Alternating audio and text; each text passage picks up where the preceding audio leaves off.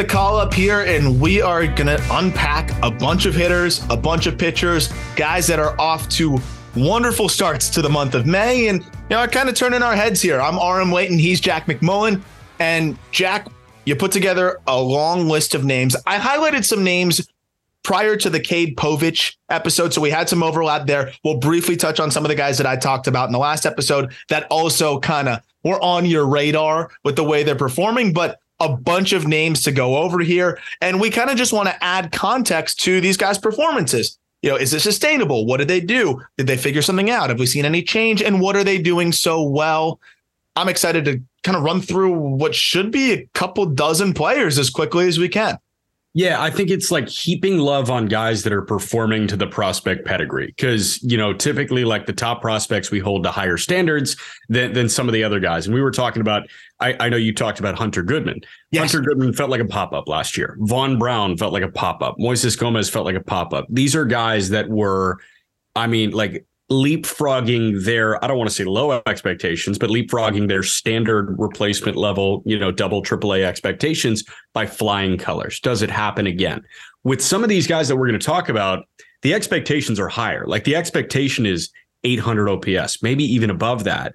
And these guys are are performing over that standard, which is really impressive. So yes, we can call it a hot sheet, but I also think it's notable minor leaguers that are performing above the already high standard set for them. Yeah, hundred percent. Because you know there, there's going to be a hot shoe. He talks about it, like Luken Baker's swinging the, the heck out of the ball. Yeah. Like he's he is really swinging the bat. But like yeah, that's not a guy that we're going to talk about on the hot sheet here. So uh, we'll start with hitters. Uh, and and I love the names that we kind of have compiled here because these are all guys that you know I was hoping to talk about in the last episode, but then I looked at the the Adobe Audition little clock there, and it was at 17 minutes, and I still had to kick it to the Cade Povich interview, which by the way, check that out. Povich is awesome, Baltimore Orioles organization, uh, very very talented left-handed pitcher, really fun interview. Uh, but I was like, all right, well I'll just go over the rest of them with Jack. But we're gonna fly all over. So from some maybe more unsung prospects in terms of just you know comparison to like Kyren Paris to Marcelo Mayer uh, would be a little bit of a, a difference in terms of name recognition, but both are playing really well. And then even the Henry Davises, Junior Camineros of the world, and Nolan Jones. But we'll start, and more names besides that. But we'll start with Kyren Paris because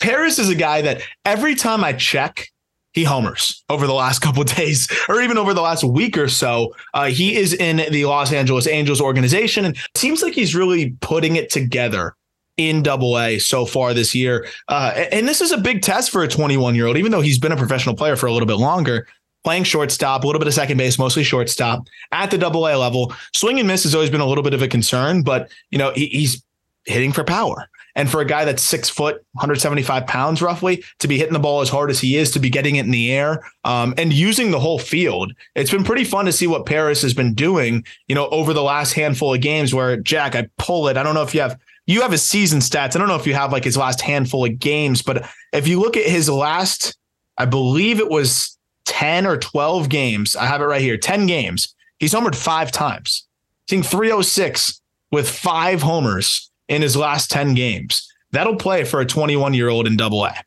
Yeah, I mean he's he's like hitting the crap out of the ball as of late, and I love how he's doing it. I don't have like the last ten what he's hitting, but I, I assume it's well over three hundred on the year. This guy's hitting two fifty, but he's got a four hundred OBP. Man, he's walked twenty two times in twenty six games. So this guy is like maximizing this power and speed approach thing that we see from him. Last year, as a 20 year old, he was in high A and then, you know, that brief sample in Rocket City, 14 games at the end of the year. This guy had 12 pumps, 33 for 37 in the stolen base department. So we thought, okay, you know, he, he can hit some balls out. He was playing in a very hitter friendly environment. Now he goes to Huntsville, Alabama, which like, Rocket City is not necessarily like bombs away town. Um, Paris eight homers, nine for 10 in the stolen base department. If the speed is here to stay, he's playing really good defense by like the standard numbers at short and second, and the power is upticking as he gets older. I mean, him and Neto is a middle infield to dream on very yeah, soon. Absolutely. So the, the, the one question I have is is the whiff. How much is the whiff going to hold him back? So 74% zone contact. Yeah. But that's what it was last year. And now he's at a higher level. He's instead just hitting the ball harder, hitting it in the air more, and he's more patient. So you can be a 75% zone contact guy if you got great speed, if you hit the ball hard and you hit it in the air. And so I think we're seeing that here. And he's going to get better and better. I think continue to make more contact. This is a guy that I think is clearly one of the best position player prospects in the system with the way he's been playing. Comes with some pedigree. Um, and a guy that yeah, I think we are just kind of waiting for it to all come together. We see the the good athletes, like you mentioned, the guys that have all the tools, but maybe don't hit enough. Uh, but this was a second round pick out of high school in 2019. Misses a big year of development in 2020. So going into 2021, he had never really played professional baseball aside from three games at the rookie level. So 2021, as far as I'm concerned, was his first professional season. And, yeah. and in that first professional season out of high school, he plays a little bit between low A and high A, only plays 47 games. So last year was his first full season and he, in 105 games, you mentioned what he did, and he held his own. He was pretty good between high A and double A. And he finished the year really strong in double A. So this is somebody that like you got to look at the narrative there too. You got to look at the the context. And I think the context tells you has not really played that many professional games. And this is really his second shot at a full season. And it's all starting to come together. Um, so I'm really excited to monitor to see how sustainable this is. But the tools are really exciting and the tools are starting to turn into production.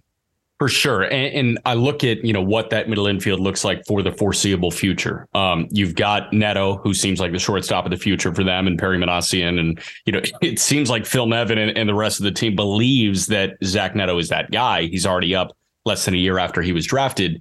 But then you look at second base. They got Rengifo there right now. Rengifo has been a mainstay, but Luis Rengifo is not blocking a talented Kyren no. Paris no. from taking over that second base job. The other one you look at is Brandon Drury. Um, unfortunately, you've got Walsh dealing with what headaches and insomnia right now, yeah. like really scary situation. Hope he's all right there. But I mean, Drury, the, the beauty of him on a two year deal, he's off the books after the 24 season, and that's probably Paris's debut year. I bet he gets a brief cameo in triple this year, and then he's kind of knocking on the door out of camp next year. Um, Drury's got versatility, man. So like he can get Rendon off his feet at third. Right now, he's the primary first baseman for the Angels. So th- there's nothing blocking Kyren Paris from taking over an everyday second base role if he can control the swing and miss. Yeah. And I think now they're seeing the version of Kyren Paris that they really want, which is a guy that is, you know, a, a game changer on the base paths, playing really solid defense at both middle infield spots and is hitting enough with some juice. And mind you, he's doing this in the Southern League where it's yeah, not exactly. easy to hit right now. Guys are striking out left and right. So this is a really impressive start for Paris, yeah, who's 3,400 RPM fastball. Yeah, who, who's playing his way into being a legitimate, you know, position player prospect that, you know, we talk about this Angel system. It's not the best, but with the draft pick of Neto, uh, with with the development that that they've gotten from uh, you know, some of their prospects within that system on the position player side, we know they've they've gone heavy with with drafting arms. Uh, it's pretty exciting to see them continuously have some success there and uh, just continue to to slowly build a solid farm system that could allow them to make some trades, could allow them to potentially promote guys pretty quickly and keep building from there. Um, of course, they have uh, I would say the two best players in Major League Baseball at the top. So it's always exciting when you can build the talent from the bottom and, and keep going from there. Drew Gilbert gets promoted, uh, according to Chandler Rome, and Gilbert, the first round pick of the Houston Astros, uh, late in the first round, up to Double A now, which is really fun because I think he's going to really hit there. I think he's going to really, really, really hit in the Texas League. Uh, he goes to Corpus Christi, which at, at what he did in high A, he, the guy was bored. I, I, have here 360, 421, 686 slash line. It's yep. 1107 OPS. Um, I got to see Gilbert. I talked about on the backfields a little bit. He really impressed me with the way he commands his at bats. He's five nine. He's a, he's a compact dude, and I think with that he's very efficient to the ball. But it's still a swing that generates a lot of power. Um, so it's shorter levers, but he still is able to generate some carry with great bat speed. He's a great athlete. So I'm put up unbelievable numbers at Tennessee. He's a he, he can stick in center. Um, I'm a big fan of his and, and I, I'm really excited to see how he does in Double A. But I think this is a dude that can fly through the minors very quickly. You know, this is almost a carbon copy of what he did at Tennessee last year. Last year at Tennessee, he slashed 362, 455, 673. This year, 361, 421, 686. So an 1128 OPS at Tennessee and 1107 OPS in professional baseball at this point uh, in high A Asheville so far this year. Gilbert, the interesting thing here is there's a bit more swing and miss that I think um, the the Astros were anticipating, but like I don't think they care because, like you mentioned, this guy's hitting the crap out of it. But 360 with eight doubles and six bombs in 21 games.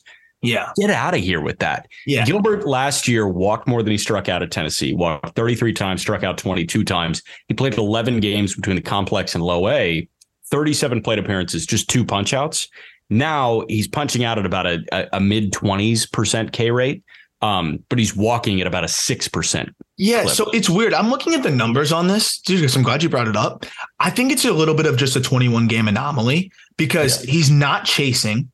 Um, I think he's just seeing a lot of strikes, which is wild. Um, it's pretty interesting because I'm looking at the 55% of the pitches he's seeing are in the zone, which is well above average. So I think it's just been a weird anomaly of 21 games. He's seen some pitchers that really pounded the strike zone. Um, and, you know, as a result, you know, maybe caught him off guard a little bit. He struck out. But I mean, if you normalize it a 22% K rate with the power that he's been putting up, that's just fine. You'd like to see more walks. But I think it's really just the weird circumstances of it because he's pretty much seen a fair amount of strikes in the zone. He's been aggressive on fastballs. That's the one area where the chase rate's high. So I think that's something that, you know, I'm sure the Astros who are very on this kind of stuff will let him know. But overall, the chase rate's 25%. That's really not bad. It's just a weird 21 game sample, I think. Yeah. And again, we're playing small sample theater. I think end of May is when we can actually start to truly validate some of the numbers that we see here because we are mm-hmm. working off a small sample. But what we do know is this guy was making mincemeat of high A and he's a double A caliber player right and, now. And we're mm-hmm. seeing it.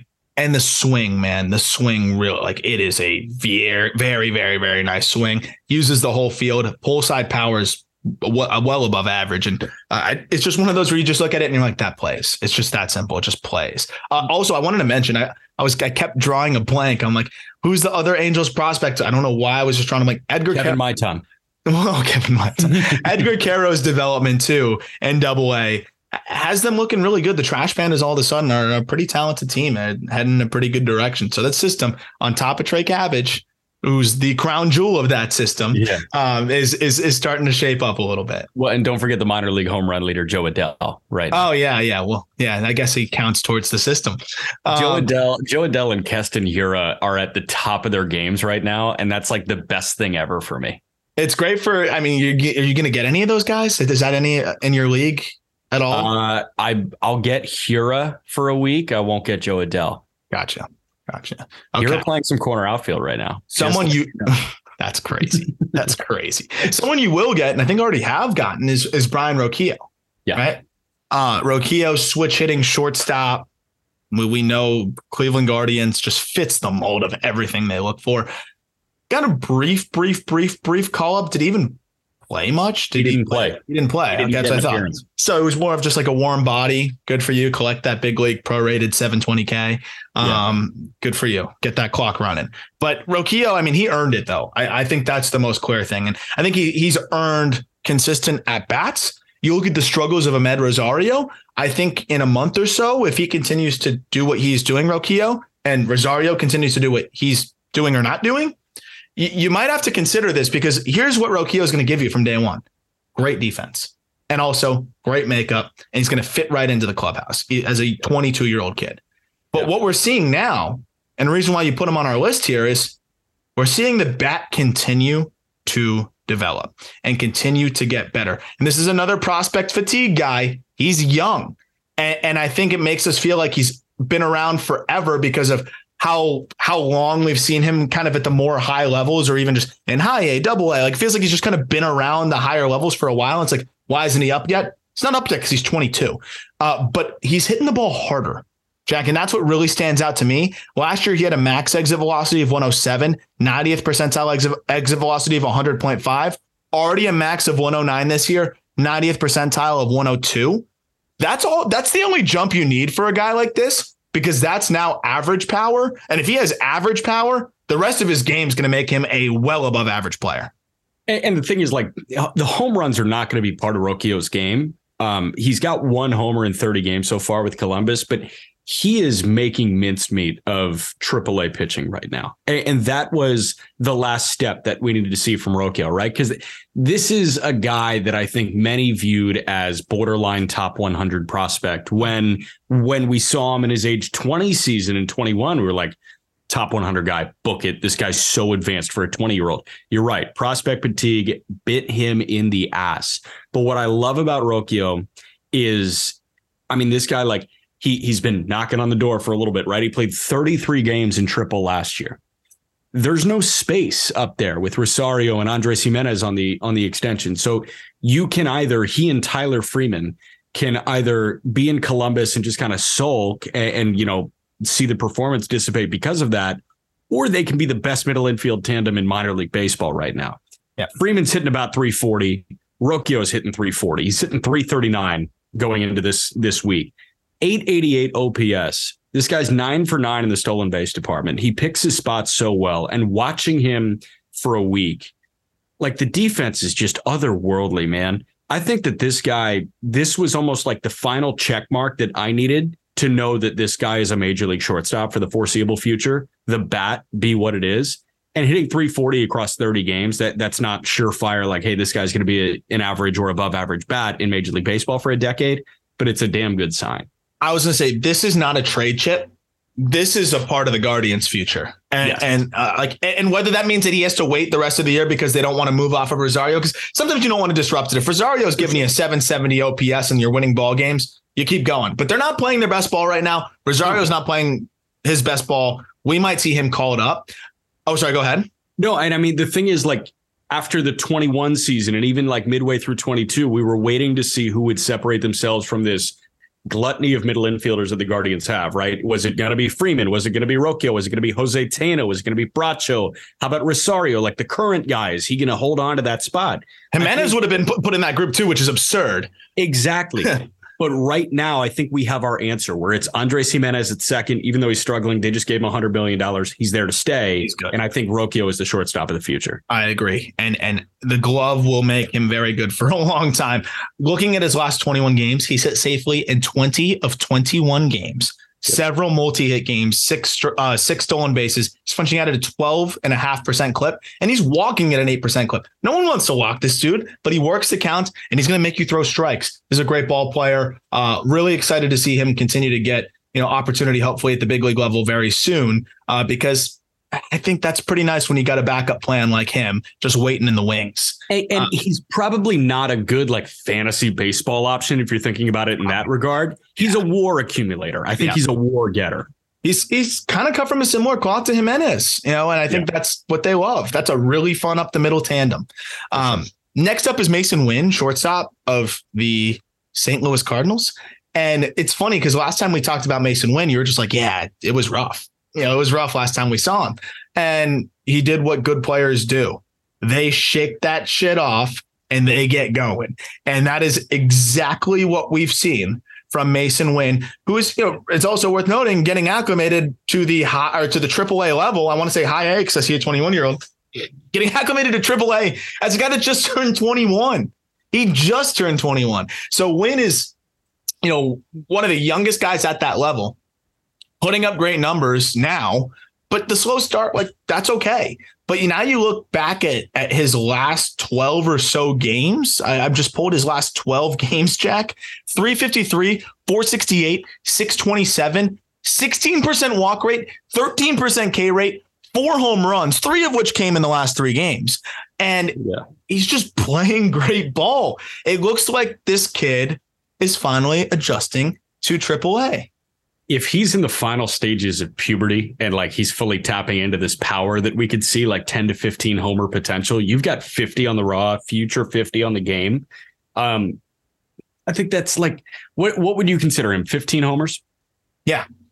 Okay, 15 homers. You hope he's a 260, 270 hitter? I think he can be a 275 hitter. Okay. With how fast he is, the way, he, but yeah, 270 hitter that's the thing. You've got 70 runner on him. He's got game changing speed. I might even like say bump that to 75. Like he, the way he runs, speeds up the internal clock of every infielder that I've watched him play against this year. And also, I mean, this guy's such a gifted defender too. He's smaller side. He's fast as hell. He's quick.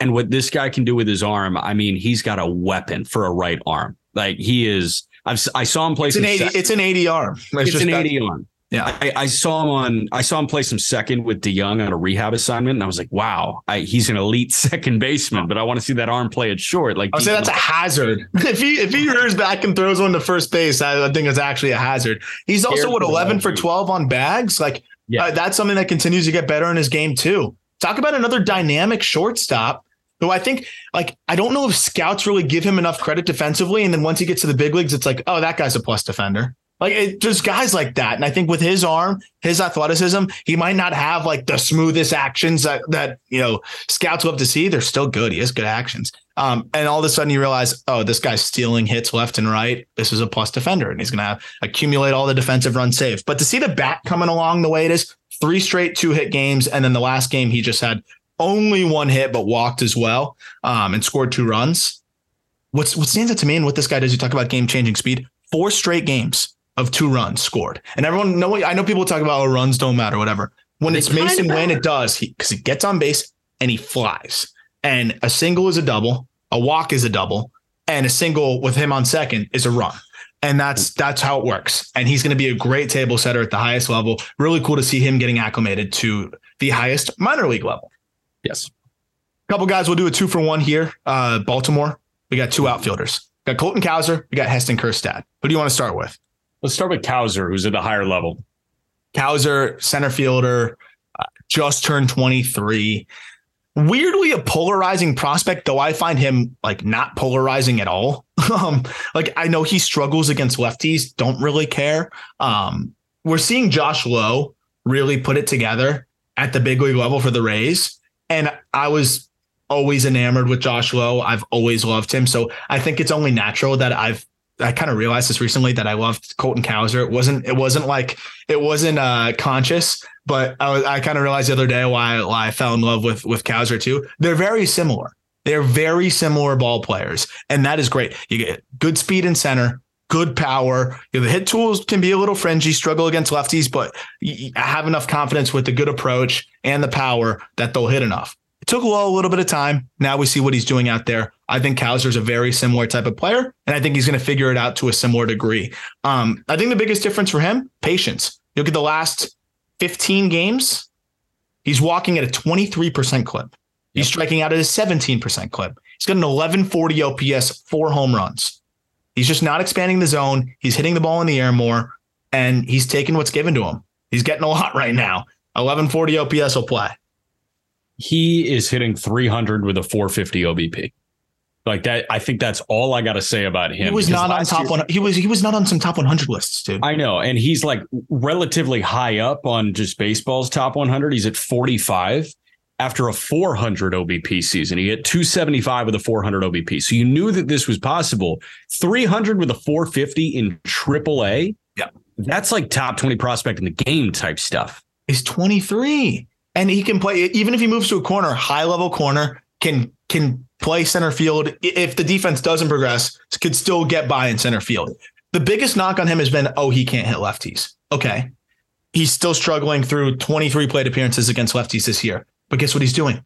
He's walking. So even if he hits a buck 80 against lefties, he's getting on base at a 435 clip right now. Small sample, again, 23 plate appearances. But he's not going to expand the zone. He's going to walk. And so even if you have to play him left on left, he'll get on base. He'll be okay. This is a really good ball player. We talk about trade chips and stuff like that for, for the Orioles.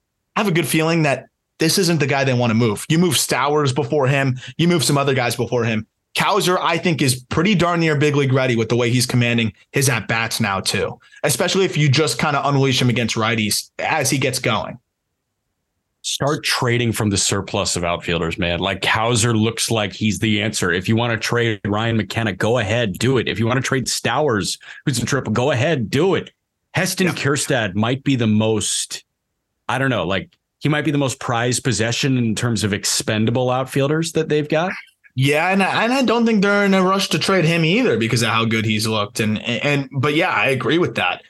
Kjerstad's a guy I've gotten multiple people that have played against him, you know, some buddies in the minors that have texted me and been like, that guy's got it. Yep. You know, I got that about Encarnacion Strand last year. Uh, I got that uh, uh about a few. I think I got that about Vinny Pasquantino a couple years ago. Like, there's a few guys that just recurring that come up because I always tell my whoever I'm you know friendly with in the minor leagues, someone stands out to you, you better let me know. yeah, me. please yeah. text me. Um, and you know, whenever whenever it's a guy that I'm already on, I'm like, okay, shoving that guy up. Sometimes it's a guy that like I overlook. I'd say Kjerstad was somebody that I was kind of just like, I know what he's capable of, but you know, there was a lot of whiff at the lower levels as he got back, but also another guy that you need the context. Missed a lot of time with myocarditis, inflammation of the heart, and and had to get going, had to get back to it. Went to the Arizona Fall League. I think really was able to relax and play out there, low pressure, put up good numbers. There was still a little bit of whiff, but you know, nothing crazy. And now he's in double A where the whiff would really make itself evident, and it's not. 16% K rate. He's hitting 300 and he's hitting the living snot out of the ball um, to all fields. It's all fields power. This is a guy that has a unique load. And I think he's really found it though. Because, you know, every little timing inefficiency you have gets hit even harder and harder and harder the higher levels you climb. You can get away with a lot of timing inefficiency in college. You can get away with more in low A. You can get away with very little in high A and almost none in double A. That's usually how it works. Yep. And I think we found a guy that's really repeating his moves well and has kind of found what works for him. What's crazy is he's got 14 extra base hits out of 27 hits in 23 games. 23 games in Bowie, he's got 14 extra base hits, eight of which for homers. That's that's ridiculous. So I, I want to do a little activity here because Kjerstad, like again, I, I, think you're spot on. People moved off Kjerstad quick, and, and, even in the 2020 draft, when everybody was sitting around and had time to think about their college baseball scouting, they were like, "Whoa, that's a reach! Like interesting pick at two, Baltimore." People said the same thing about Cowser. Exactly. They thought Baltimore underslotted and, and they were taking a worse guy than what was available. So I want to walk through the 2020 draft right now, and I want you to tell me if you would have Kjerstad or this person. Torkelson was the only guy taken above him. I would. That's. Well, I I think right. I think I'm still taking Torque. Still taking Torque. Like, let's talk at the end of this year. Yeah. Um, Max Meyer three, different needs. I'll probably go Meyer. Yeah, I'd probably go Meyer. Asa Lacy. No thanks. Austin Martin. No thanks. Emerson Hancock. Mm, no thanks. Nick Gonzalez. Nope. Robert Hassell. Uh, that's an interesting one. He's so much younger. Uh, I would I would take Hassell, yeah. And then how about Veen? I would take by our prospect rankings. I would take Veen, but let's talk about that one in a few months. Exactly. That's the thing, man. I just walked you through the top nine. 10 is Detmers. So, like, I'm taking Reid Detmers. Oh, yeah. But I mean, like, out of the top 10, that's two and a half guys for sure that you're taking over Kjerstad at this point, and he was damaged. And one's on the shelf with Tommy John. Like exactly, like yeah. th- that's damaged goods that we were yeah. talking about with Kjerstad. He's not damaged goods anymore. He just got a later start than some of those college guys in 2020. On things that are totally out of his control too. Yeah, what exactly. an awesome story he's becoming, which is which is really cool too. I mean, that is not an easy thing to come back from. I think he was the forgotten prospect in this loaded Orioles system. And Heston Kjerstad is further proving that the Orioles have the best farm system in baseball. Yep. And I'm we're rooting for him. And this is a guy that like he might not hit for a ton of average because I think it's a lot of lift and a lot of homers, but low average, high OBP, high power, that works. And I think he's starting to show that he might hit for better average than we think, which is very exciting as well. Yep. Um, Henry Davis, guy that you might be seeing relatively soon if he keeps this thing up. Another underswap number one pick, and a guy that I think some people kind of moved off of a little quickly, but dude, he's hitting the ball hard and hitting the ball consistently. 1057 OPS. He is hitting the ball ridiculously at 108 mile per hour, 90th percentile exit velocity. This dude did a home run 112 the other day. Um, so we're seeing 70 power from Davis and we're seeing him hit and also 15% chase rate. He is not expanding the zone whatsoever. Walking a ton, strikeout rate is palatable at 22%. Henry Davis might be arriving. I think he is. And you look at his minor league time, like the biggest knock on Davis since he was taken in 21 was lack of availability, right? Like he, he was always hurt 87 games played in minor league baseball at this point. He's got a 397 OBP. Like that, that's undeniable at this point that he's yeah. going to be an incredibly high OBP guy. And 108 mile an hour, 90th percentile exit velo is absurd. Yep. Is it the best in the? I mean, Cruz, like Oneil Cruz hasn't played much so far this year. I had assumed Davis is second in the Pirates organization when it comes to 90th percentile EVs. Uh, don't don't forget about Mason Martin. Oh, come on. Old friend alert, Mason Martin. Yeah, yeah, sorry. No, let me let me. I can actually verify that. Let me see. You've got Mason Martin ahead of him. You've got Jack Suwinski a slight tick ahead of him. Yeah, that's it. Though. That's it. And that's the thing. Like Suwinski's hitting the crap out of the ball right now, and you assume that he's going to normalize at at, at some point. He's still OPSing over a thousand, which is I don't. You know, I'm in on more in on Suwinski than you are on that one. Yeah, I know, but um, no, man. I mean, Henry Davis has been very impressive to this point. I'm hoping that I get to watch him in person um, a lot at some point this year. Yeah. I'm not sure how they want to handle that. I listen to the Ben Cherington show every Sunday, which is the GM's radio show. And, you know, the, the point that he's made about Davis and Endy Rodriguez is they got to catch. Like they both have to catch. And if you have both of them at the same level, like Endy's not going up right now. Endy has to catch. And he was just on the shelf for two weeks. He was out from behind the backstop. So Endy's going to be the catcher in AAA for a while. Henry Davis needs to catch every day. That's what he's doing in Altoona. So, like, I don't think they're in too much of a rush to move yeah. off this Hedges and Delay timeshare. And and double A is still a good test. Like, yeah, triple A stuff, but like Henry Davis doesn't have that many at bats. Like, it's fine. I know he's making mincemeat of it, but at the end of the day, like, it's still a good test.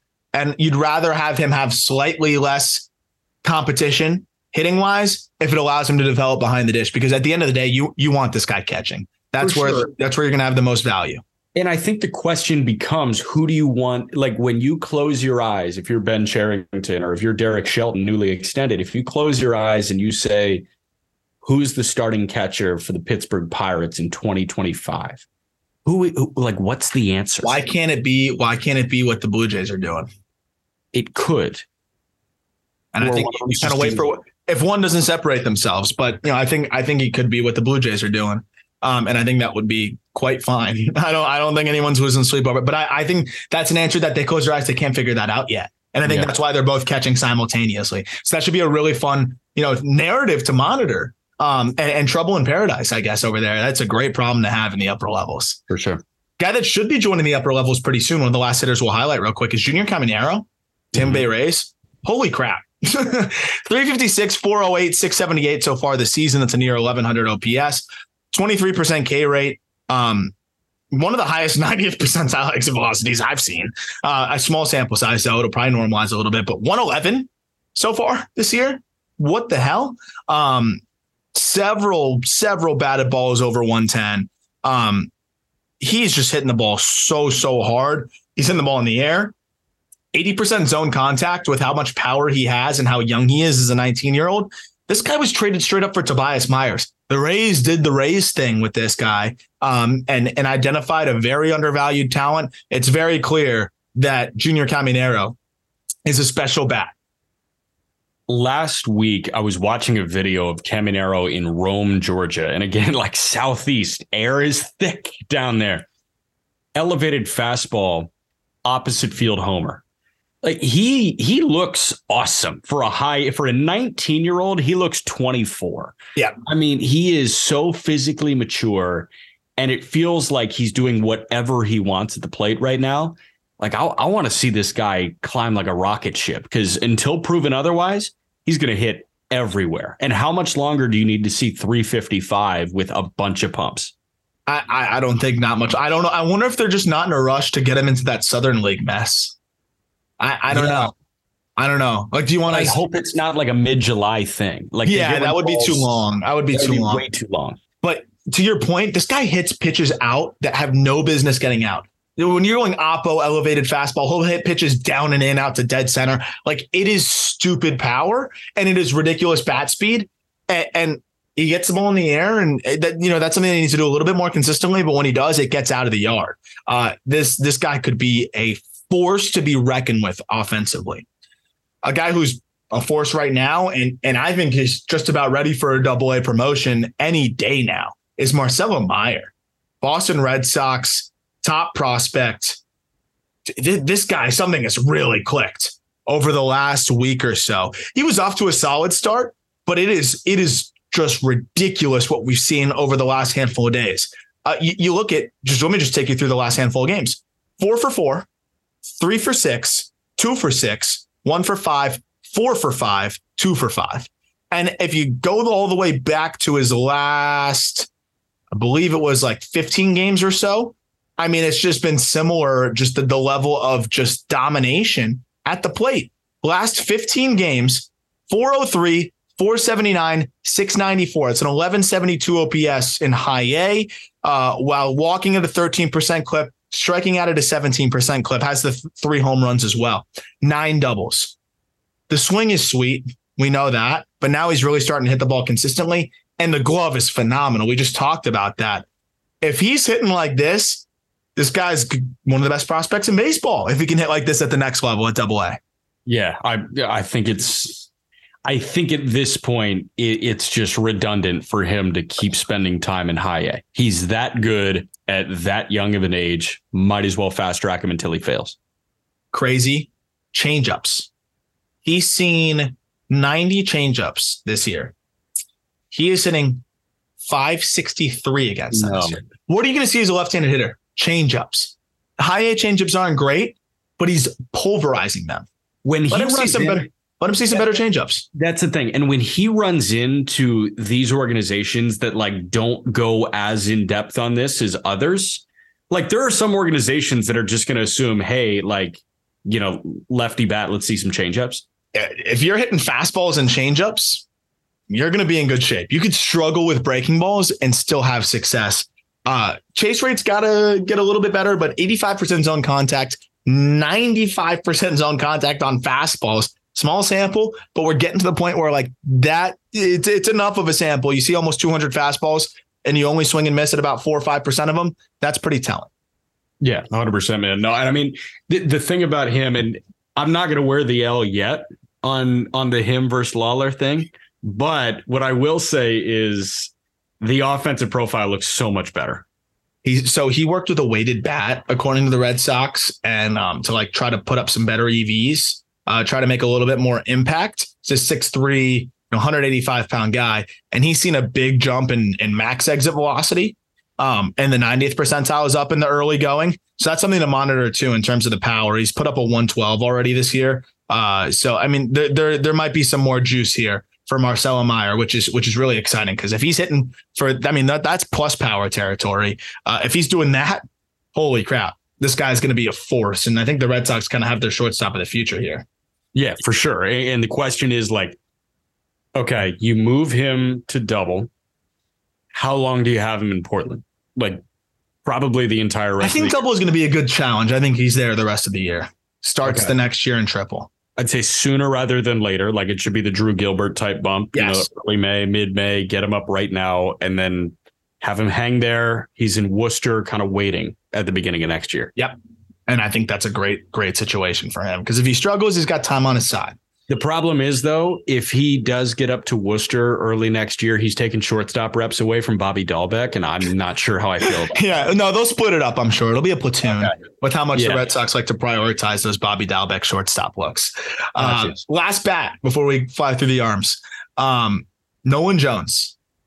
I, I loved this pickup for the Rockies. I really did when they made it made it happen. You know, he's taking advantage of a very hitter friendly Albuquerque uh, environment. But guess what? That's what that's what he's going to do in the big leagues too. Uh, traded from the Guardians. We know the Guardians hate those types of prospects, so they just get rid of them. Uh, they did it with Will Benson too. But Nolan Jones has incredible power, incredible patience, sub twenty percent chase rate, and when he hits it, he hits in the air. He's going to be a three true outcome guy that I think hits a ton of home runs. Um, 34% swing rates like Edouard Julien esque.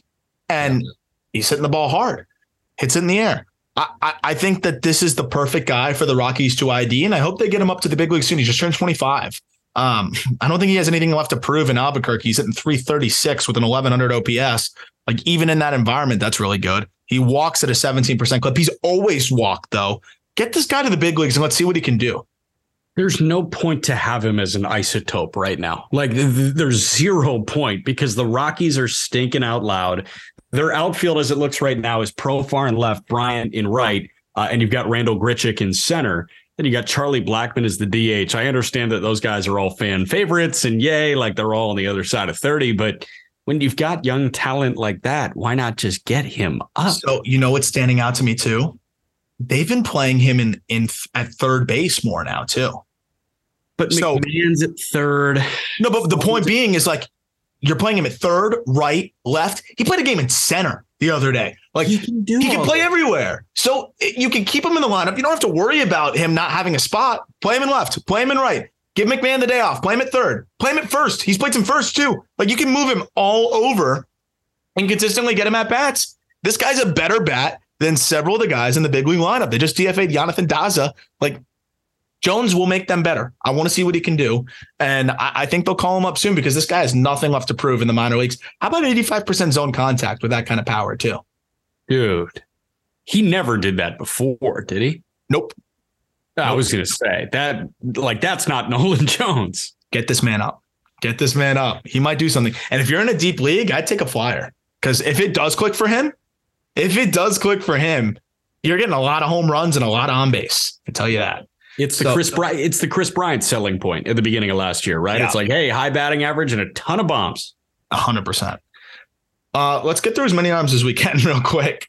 Um, we'll focus on someone you saw recently, Luis Ortiz. You see him every fifth day. Um, Pittsburgh Pirates, right-handed pitching prospect uh, he's got to be ready to go up pretty soon, right? I mean, I'll let you kind of just talk about him. You only went three innings the other day. Was was that more of a precautionary thing to just in case he might get called up? Like, what what was the reason why he only went three innings of one hit ball, no runs, no walks, three Ks against so, uh, Toledo? Yeah, so I hypothesized, and I was texting you during this too. I was like, Vince Velasquez is hitting the shelf with with a forearm or elbow thing. I think it might have been elbow inflammation. So He's hitting the shelf. The open spot is on Tuesday. Ortiz was initially scheduled to start on Saturday. He starts on Friday. He throws three innings, 42 pitches. It lines up really well. He's already on the 40 man. He already debuted last year. So if they do want a starting pitcher to fill the spot of Vince Velasquez, it was scheduled perfectly for that to be the case. Now I have no information on that. The the time that I find out is when everybody finds out on Twitter like Hell, I just found out, according to Jason Mackey, that Chris Owings was going up, and like he's on the team that I cover. So, um, yeah, like I, I have no concrete information in terms of that, but it does line up really well for Ortiz to make that start. Uh, if not, they may go bullpen day. I think that's what they were tentatively planning for when it came to that scheduling. Um, but this guy has looked awesome. I think it's a 2 2 ERA right now, um, mid to high 90s fastball. The fastball sat 96 topped at 98, heavy sink. The slider is as good as I've seen one in minor league baseball, man. That thing's uh, disgusting. Yeah, I, I, do you have it up? I would love to see. I'm trying to remember what I put on uh, grade wise for for that slider.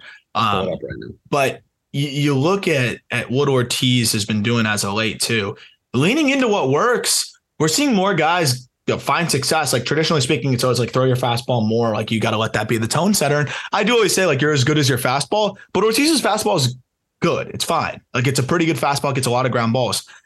All he needs is is that wipeout slider. So he gets ground balls with the fastball, wipes out guys with the slider, and and he's throwing the slider more. And, and he's done that over his last handful of starts where slider 31% of the time, four seamer 26% of the time, sinker 25% of the time. Then he mixes in that changeup, which is still a work in progress. But I think with the two fastballs and the slider, he's been able to take care of business. And over his last four starts, he's been st- spectacular. One eight ERA.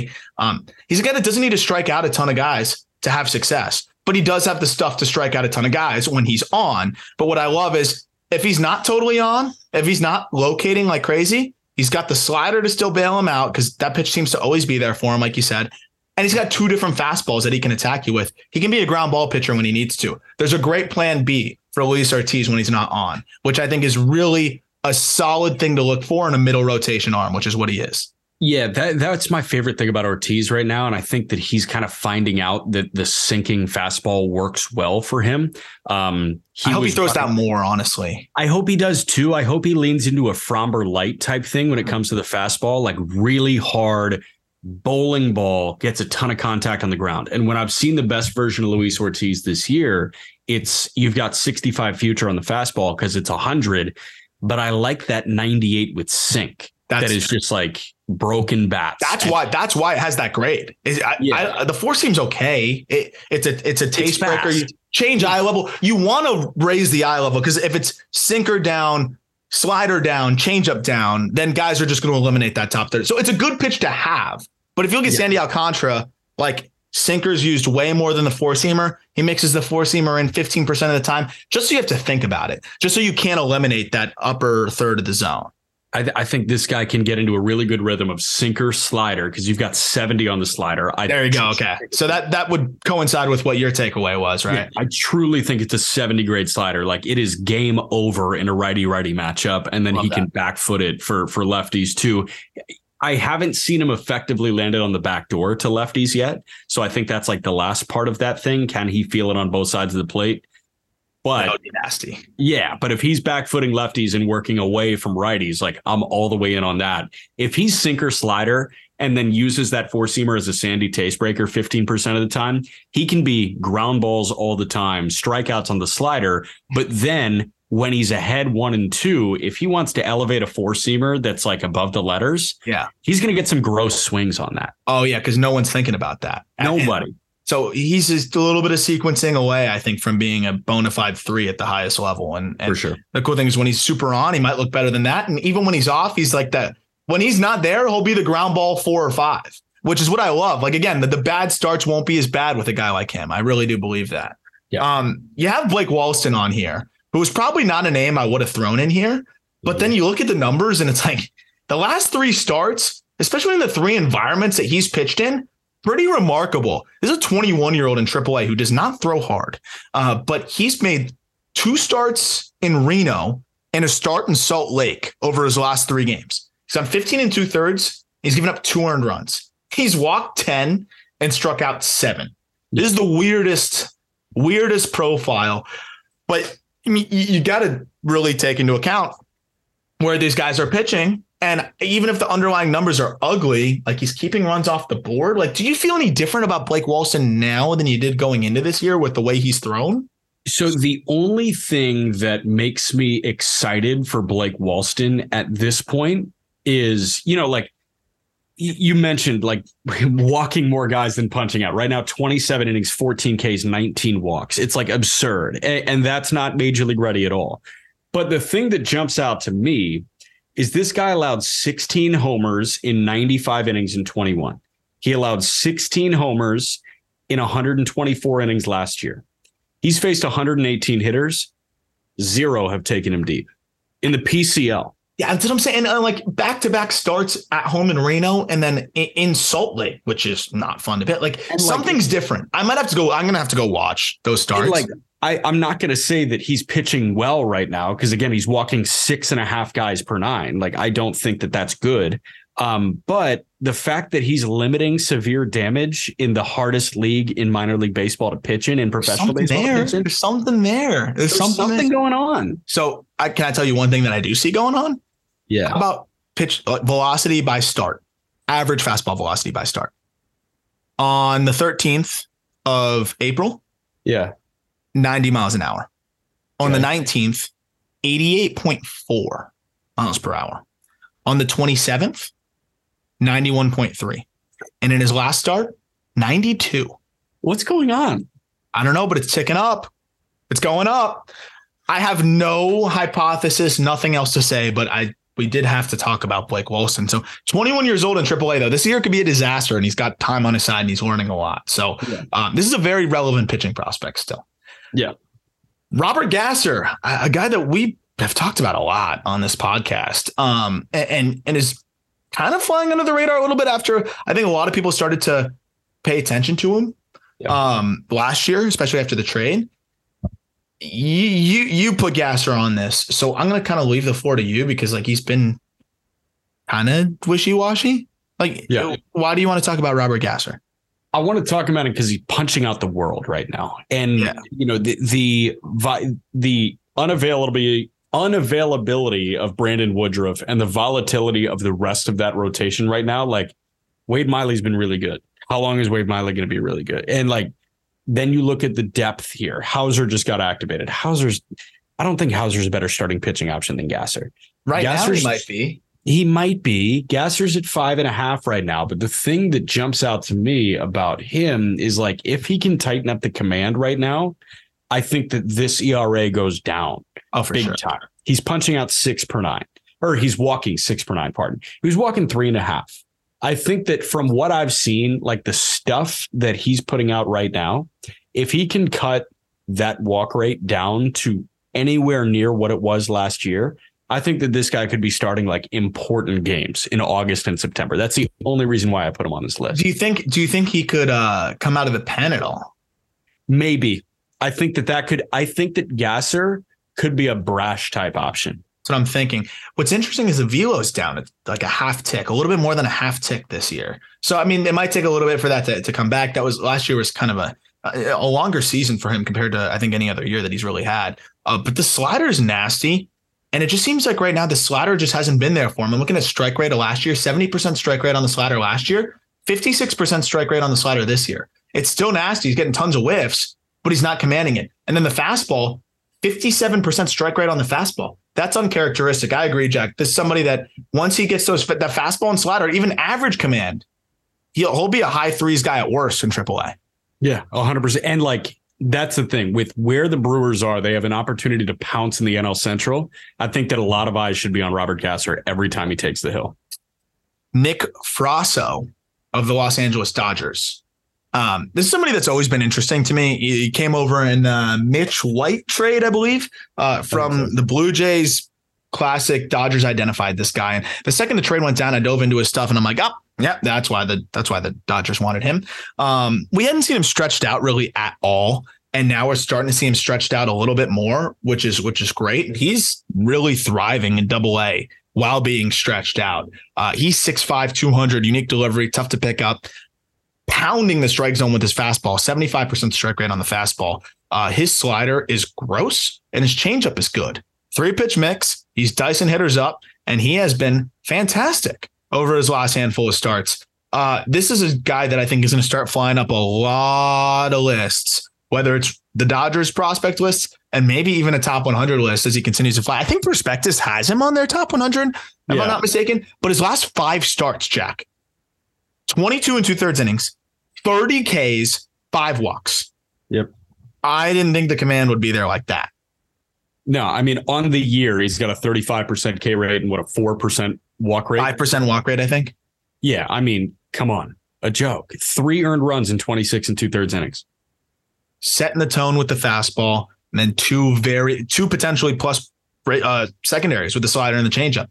Yep. That that'll play 95 with the fastball up to 97. Um, and those two pitches actually might be up to higher than that. He's up. uh, my bad. He's up to 100 this year. Yeah. this is this is this might be a top 100 arm by midseason update. He's yeah. older, 24, but I mean, if you're hitting triple digits and dicing guys up while throwing strikes with three viable pitches at six five, uh, this might be an arm to watch. Yep. Next up, we got Clayton Beeter, a former Dodgers arm, who traded over to the Yankees for Joey Gallo. And I think the reason why the Dodgers were okay with trading Beeter is they saw a reliever. Said, yeah, the stuff's good, really good. But you know, we're probably trading a, a, a guy that's ultimately going to be a reliever. Yankees say, oh, well, we're going to get a guy for Joey Gallo that could be a big league arm, and let's try to make him a starter. So far, so good. So far, so good this year. And I know he was a starter last year and showed flashes. He really was great pretty much the second he left the Dodgers org, and which is weird. Um, finished strong last year, and he's coming off of a six inning, three hit, no run, one walk, 11K outing. Um, it's a little bit of ebbs and flows with Beeter, especially with his command, because before that he walked five. Yeah. But the flows are really exciting for this guy. He might ultimately be a reliever, but he's showing enough to keep getting looks as a starter. I think you ride this guy for as long as you can as a starting pitcher. And right now it's working, man. So yeah, you say a five walk outing, but but he bounces back. And the thing that jumps out to me is this guy was as protected as anybody by the LA Dodgers. Right? They were not unleashing him yeah. through double. And then they trade him and the Yankees don't unleash him. Now he's averaging over five innings per start. And I think that's massive if this guy can give you five of one run ball at the big league level now, that's all you really need. Like yeah. Brito was giving them that great start for Jhony Brito. Like Brito was giving them more than that, but he didn't need to give them more than that. Yeah. So I'm thinking if, if Rodon is out for a very long period of time, why can't Beeter? I know you just talked about Will Warren. Why can't one of those guys immediately jump up and help the Yankees get through five innings a la Luis Hill, Luis Gil and Deivi a couple years ago. I, I don't think that's crazy, especially with the breaking ball. Because there's a guy that could go three innings of just peppering breaking balls. His slider and his curveball are good. He's mostly just using the slider now. He's been going to that more than the fastball. Guys are in the buck 60 against it. They're striking out over 30% of the time. Like that is a nasty, nasty pitch. So he could ride that slider uh, one time through the lineup and probably dominate hitters. So like even in the worst case, you could use him as an opener or some sort, and and he could probably get big league bats out now. So I'm interested to see how they handle Beeter, but the stuff is just just gross. Floor of a big league reliever is pretty much already solidified at this point because he's shown enough command to at least do that. But the command seems to get slowly, slowly better. Um, w- real quick on Will Warren, I think that's the next man up in that rotation. We, we, I talked so? about him on the audio version and for those on YouTube that might be you know stumbling upon this, just really quickly wanted to hit on Will Warren uh, because he is similar to what we were talking about with Luis Ortiz, where the fallback is like heavy fastball, he'll get ground balls and and, and survive. Uh, but the the upside is wipeout slider, which is his his sweeper is gross. The sinker has been fantastic for him. He mixes in the four seamer and he also mixes in a cutter. And I I think what makes him more interesting is like the stuff isn't as electric maybe as Luis Ortiz at times. Uh, but honestly, the assortment of pitches is really fun. He's got a slider, a sinker, a four seamer, a cutter, a curveball, and a changeup, and he'll go at you with all of them. He's like a he's like a fancier Javier Assad. Like everything we said that was good about Javier Assad. Imagine that with better stuff, and yeah. that's what that's what Will Warren is. So. Uh, Will Warren is, I think, going to be a really solid number four, maybe even number three type for this Yankees team. Um, 23 years old, just just carving through hitters. His last two outings have been spectacular, but the last one he went six innings, a shutout ball, eight Ks, one walk. Command has really been there for Warren. Got you. Few more names to fly through. Um, Mick Abel has been spectacular. Talked about him on the audio version. That fastball is turning into one of the better fastballs with the Phillies. One of the better fastballs in the minor leagues. So War, uh, or excuse me, Mick Abel, um, a guy that could end up getting the call up to triple relatively soon. I mean, we've had three, four, five straight starts of one run ball. Uh, two of them, the only run came on a solo shot, and that was it. He punches guys out. He hasn't walked anybody in his last two starts. Six innings, no walks, one run. And then again, six innings, no walks, one run, 14 strikeouts between those two outings. Mick Abel is, you know, kind of that next guy that I think is really going to fly up through the ranks and might be one of the top pitching prospects in baseball by the mid of, middle of the season. Yeah. Owen White, Owen White's a guy you put on here because he's kind of doing the gets outs thing with the Rangers. Swing and miss hasn't totally been there for White, but he's getting outs. Uh, last outing, six innings, five hits, what two runs, two walks, five Ks. Again, the swing and miss hasn't totally been there for White, who's well inside our top 100 list, but he's keeping runs off the board. Yeah, that, that actually doesn't scare me that much that the K's haven't been there because this guy, like, again, not not the gets outs thing because you know Cal Quantrill gets outs too, and we talk about that on the Just Baseball show. But I mean, Owen White is a guy that like has the stuff to get a lot of soft contact without striking guys out. You know what I mean? Like it feels like based on what I've seen so far this year, he makes a lot of dudes uncomfortable a lot of the time. Yep. Especially in that Texas league where you do have some, you know, player or hitter friendly environments. If you can get as much soft contact as he does, I think you're set up for success. And that's what he's doing with the sub three right now. One home run in the Texas league. That's really impressive. And yeah. and 51% ground ball rate. Fastball doesn't get a ton of whiff, but he locates it. And and again, like you said, gets weak contact. Slider is is nasty and he mixes in the curveball and the changeup enough and, and just keeps hitters, like you said, just kind of gets them out of rhythm. And that's the name of the game when you don't have elite stuff is get hitters out of rhythm. Yeah. Uh, Cristian Mena is a name I wanted to hit on real quick because Mena with the White Sox org is one of the weirdest Southern League examples. Yep. Um, his spin rate has gone down, but his induced vertical break has gone up. I've never seen that. So spin rate on the fastball is down under 2000 RPMs, but the induced vertical breaks up two inches. I don't know. I guess that's better. That's better than the other cases. You'd rather see that, I think, than like guy jumps 300 RPMs on the fastball, like Coleman Crow and gains down. Coleman Crow gains seven inches of induced vertical break. I don't want to see that. So I think with Mena, like, yeah, there's some weirdness to the data, but I would almost feel more encouraged by what he's doing that in terms of sustainability than maybe what we're seeing from like Coleman Crow uh, with the massive gain in IVB. Yeah. I no, I mean Mena is so interesting because I I saw that anomaly. You I think you were texting me about that anomaly and I was just like that eh, physics does physics apply to that? I don't think it does. The thing that jumps out to me is 42 Ks and six walks. Yeah, so I don't care what what what kind of baseballs you're using. That's impressive. That's impressive. Flatly, flatly impressive. So like Abbott took a big jump because he's been so good with that ball. He's been good in triple. I think that Mena is that kind of guy. And like, listen, I want him throwing at double A for pretty much the entirety of this year. He's 20 years old. There's no need to put him to Charlotte. No. But I think Mena becomes a big focal point of this system when they do sell everybody at the deadline. Uh, I agree. And I think he's one of the highest upside arms. One of the things that stands out to me is, um, and it's kind of on the back end side of things, but the the the fastball only registered as a fastball last year. So far this year, he's had 20 something percent of his fastballs register as cutters.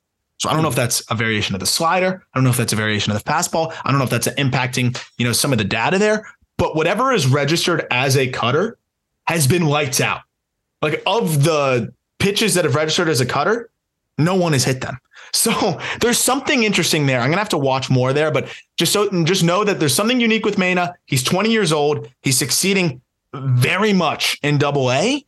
And even with a favorable ball, I, I, think there's something very legitimate here about what we're seeing from Cristian Mena, which I think is much needed for this White Sox org.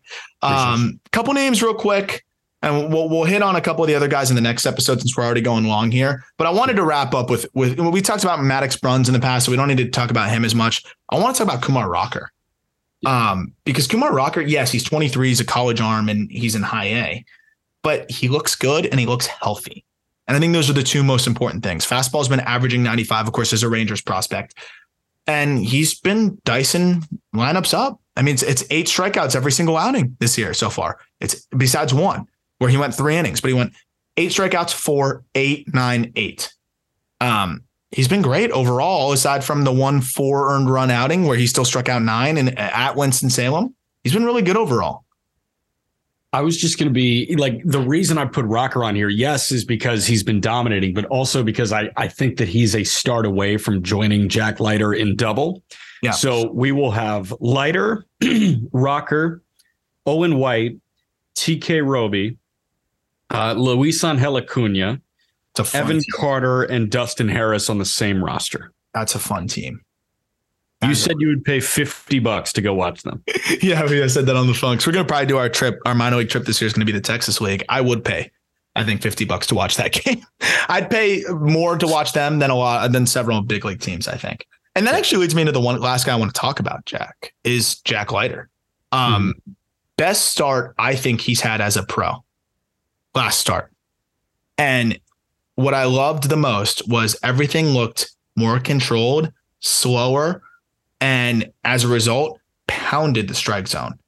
At Midland, six innings was a good lineup. Six innings, three hits, no runs, two walks, seven Ks, 20 swinging strikes, 17 on his fastball. It was taking off, and three on the slider. I, I hope that he follows this up with another start that that looks the same. What I do like to see is that he was more under control through his mechanics, and all of a sudden he's pounding the strike zone better than he has really maybe ever as a pro, and the fastball's jumping. This might be the tides turning for Jack Leiter. So the thing that jumped out to me, he threw 90 or more pitches for the second time this year. He's made how many starts? Six starts. Mm-hmm. He threw 90 pitches in start two. 49 were for strikes. He threw 91 pitches this past outing, 60 were for strikes. Let me just give you the breakdown. 80 pitches, 44 for strikes in start one, 87, 55 for strikes in start two, 76, 41 for strikes in the next one, 86, 52 for strikes. Like this was the best command game that Leiter has had, even though he walked two. I, I think that's that's really really impressive. Hopefully he can continue that that trend because we know how good the stuff is. Yeah that'll do it for this episode and we will continue to highlight you know more performers as the week goes on. We'll probably do another follow-up of some other guys that have been on our radar there's so many players in the minor leagues that are doing so many things at all times. Uh, if you could leave a rating uh, for the podcast help us grow it that would be great. If you're on youtube please subscribe and let us know in the comments anyone else you want us to highlight maybe in future episodes. As always thank you for listening. Look forward to talking prospects with you later this week